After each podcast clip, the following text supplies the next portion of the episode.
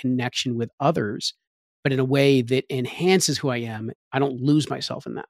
Mm. And we're watching that because we see some people surrender the individuality of who they are into a collectivism, into an ideology, as an example. And we also see those that are fiercely out of the system, right? No, I'm not going to be anywhere near that. And so we see this pendulum swing. So it's interesting to watch it on the macrocosm, because I think we're seeing it at that level and recognizing, well, where does that begin?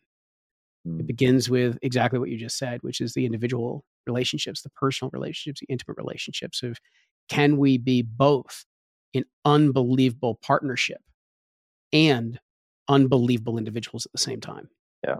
There's a fear, especially in men, of like, well, if I let this feminine thing happen, I'm going to not be a man anymore, you know, and I'm going to fly off into airy fairyland and everybody's going to think I'm a loser. you know, I know for guys in construction, it's all over the place. Like, absolutely.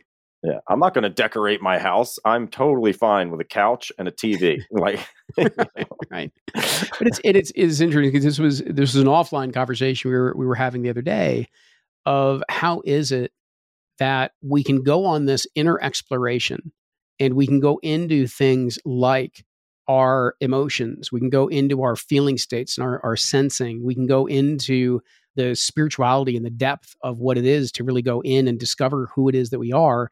And most of this type of reflection and contemplation has historically been considered to be more feminine in nature, feminine in energy that's there.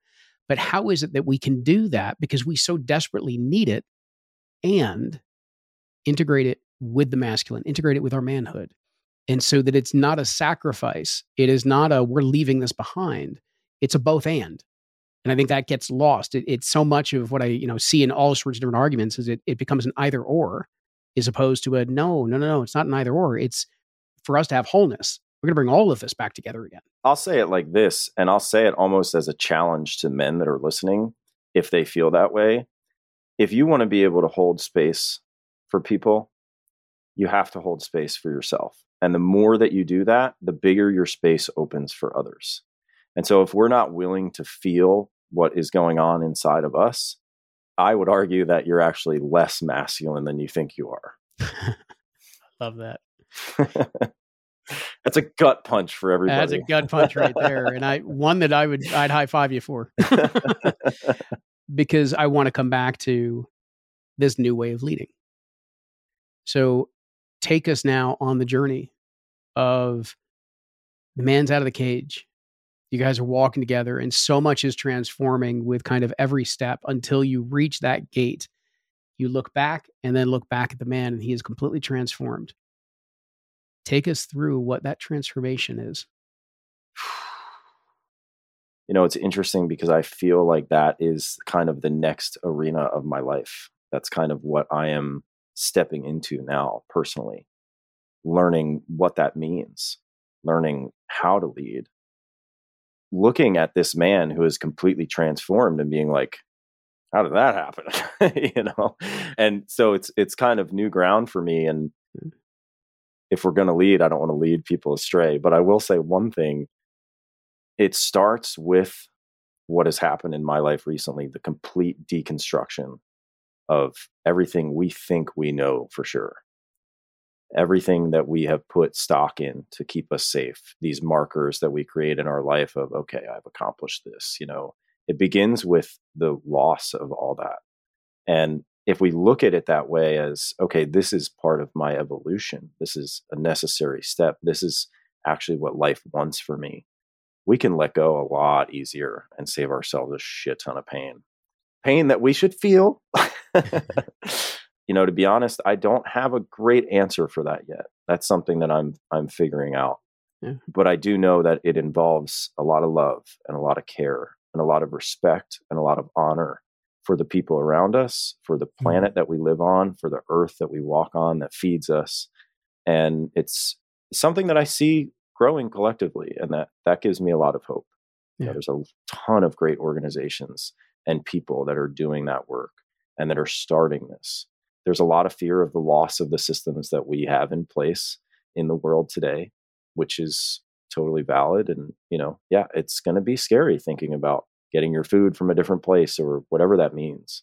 But I think that there's a big courage piece that comes into play of, okay, things are changing. You know, everybody can see things are changing in the world. And it's about having the courage to stand there and say, okay, what's happening? How can hmm. I serve? How can I help? I think that's a huge part of leadership that we're seeing a growing population of today. What I will just add to that, because I agree with all of that. And what I would add is that there is that archetypal transformed man, let's say, that we are now talking about. And to me, man or woman, it represents a reunification. That we have found that unity, that wholeness back within, and that brings us into our essential self. So when he floats up in the sky, right? So up until that point, there's two men walking side yep. by side together.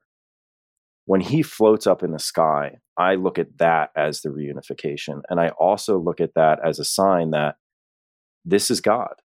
You know, this man that was this beautiful, benevolent, loving, caring, just ah, oh, just this gorgeous man turned wretch. It is all God, right? This destructive force, this pain, this is all God. And he floats up into the sky and he's like, Here you go, Ryan. Now it's your turn. And I'm like, What is that? You're just going to leave me mm-hmm. here high and dry with the stick? Come on, man. But I look at it as that's a metaphor that we are our creator and we are our creation. And when we become whole, that's when we can truly lead others instead mm-hmm. of leading them down the destructive path of one side or the other. Yeah. Beautifully said. And I, I guess I would pose that then to, you know, to everybody listening. You know, there's so much here. Take from this story. We've offered you our thoughts of, you know, Ryan's personal reflection on on what he's experienced, some of my reflections on what it is that I've heard and what I've received from this. But take the time to consider what each of these elements and what this story has meant to you. And, you know, that kind of big question at the end of what is it that supports you in returning to wholeness? Mm. What are the parts of your life that you need to address? What are the parts of your life you need to sit with more? What are the parts of who you are that you need to welcome back and bring back into the fold and show some of that love to?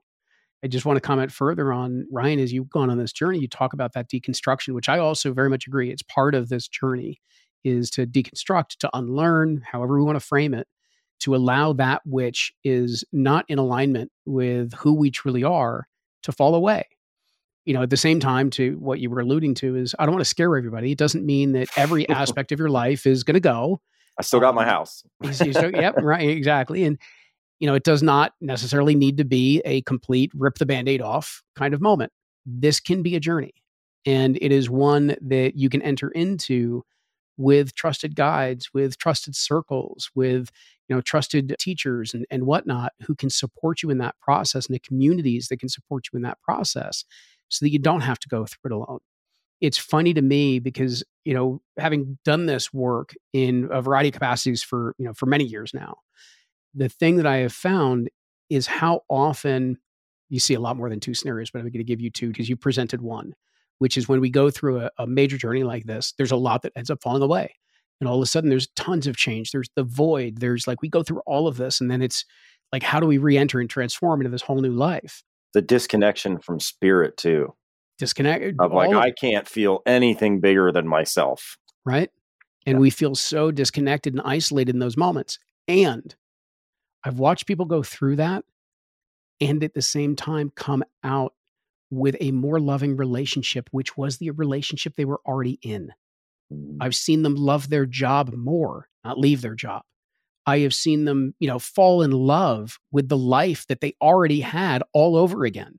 But now they're relating to it in a completely different way, a completely different way of being, a completely different level of consciousness, stage of consciousness. And so it doesn't necessarily mean everything falls away.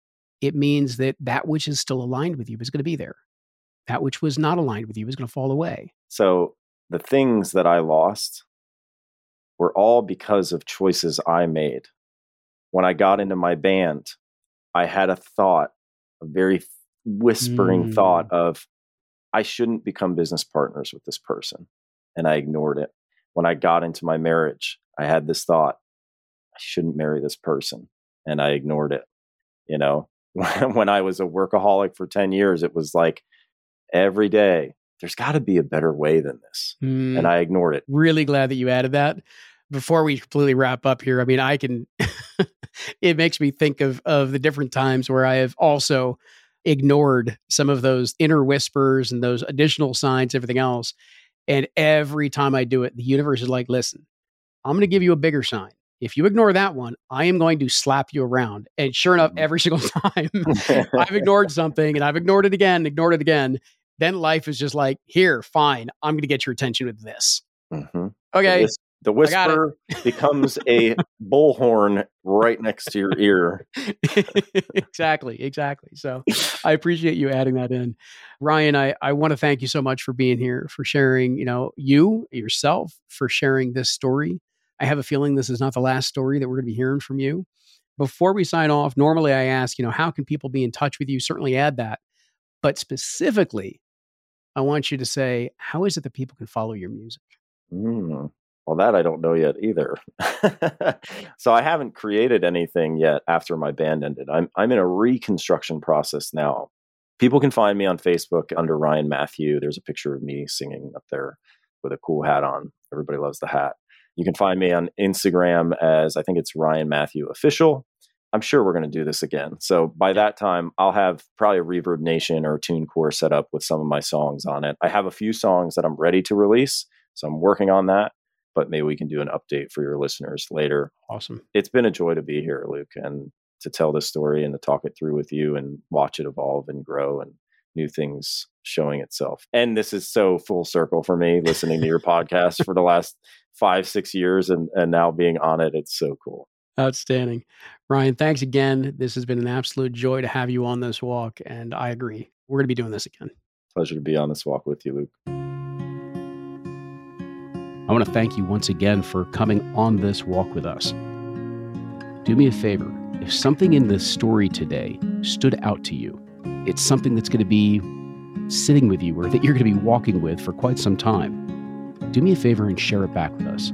Whether that's on the On This Walk Facebook community or, as I mentioned at the top of the show, DM me on any of the socials. Contact me and let me know what did this story mean to you? What were some of the things that you drew out of the turns, the twists of what this man and what his journey has been. What stood out to you? What did it resemble to you? What did it bring forward for you to take a look at in your life? And do me a favor, as always, if there is something that stood out about this story, about this episode, pay it forward. Be sure to bring up this conversation and go on a walk of your own with a fellow man who you think you can benefit from whatever it is that you're walking away with from this episode. Once again, thanks for tuning in to On This Walk.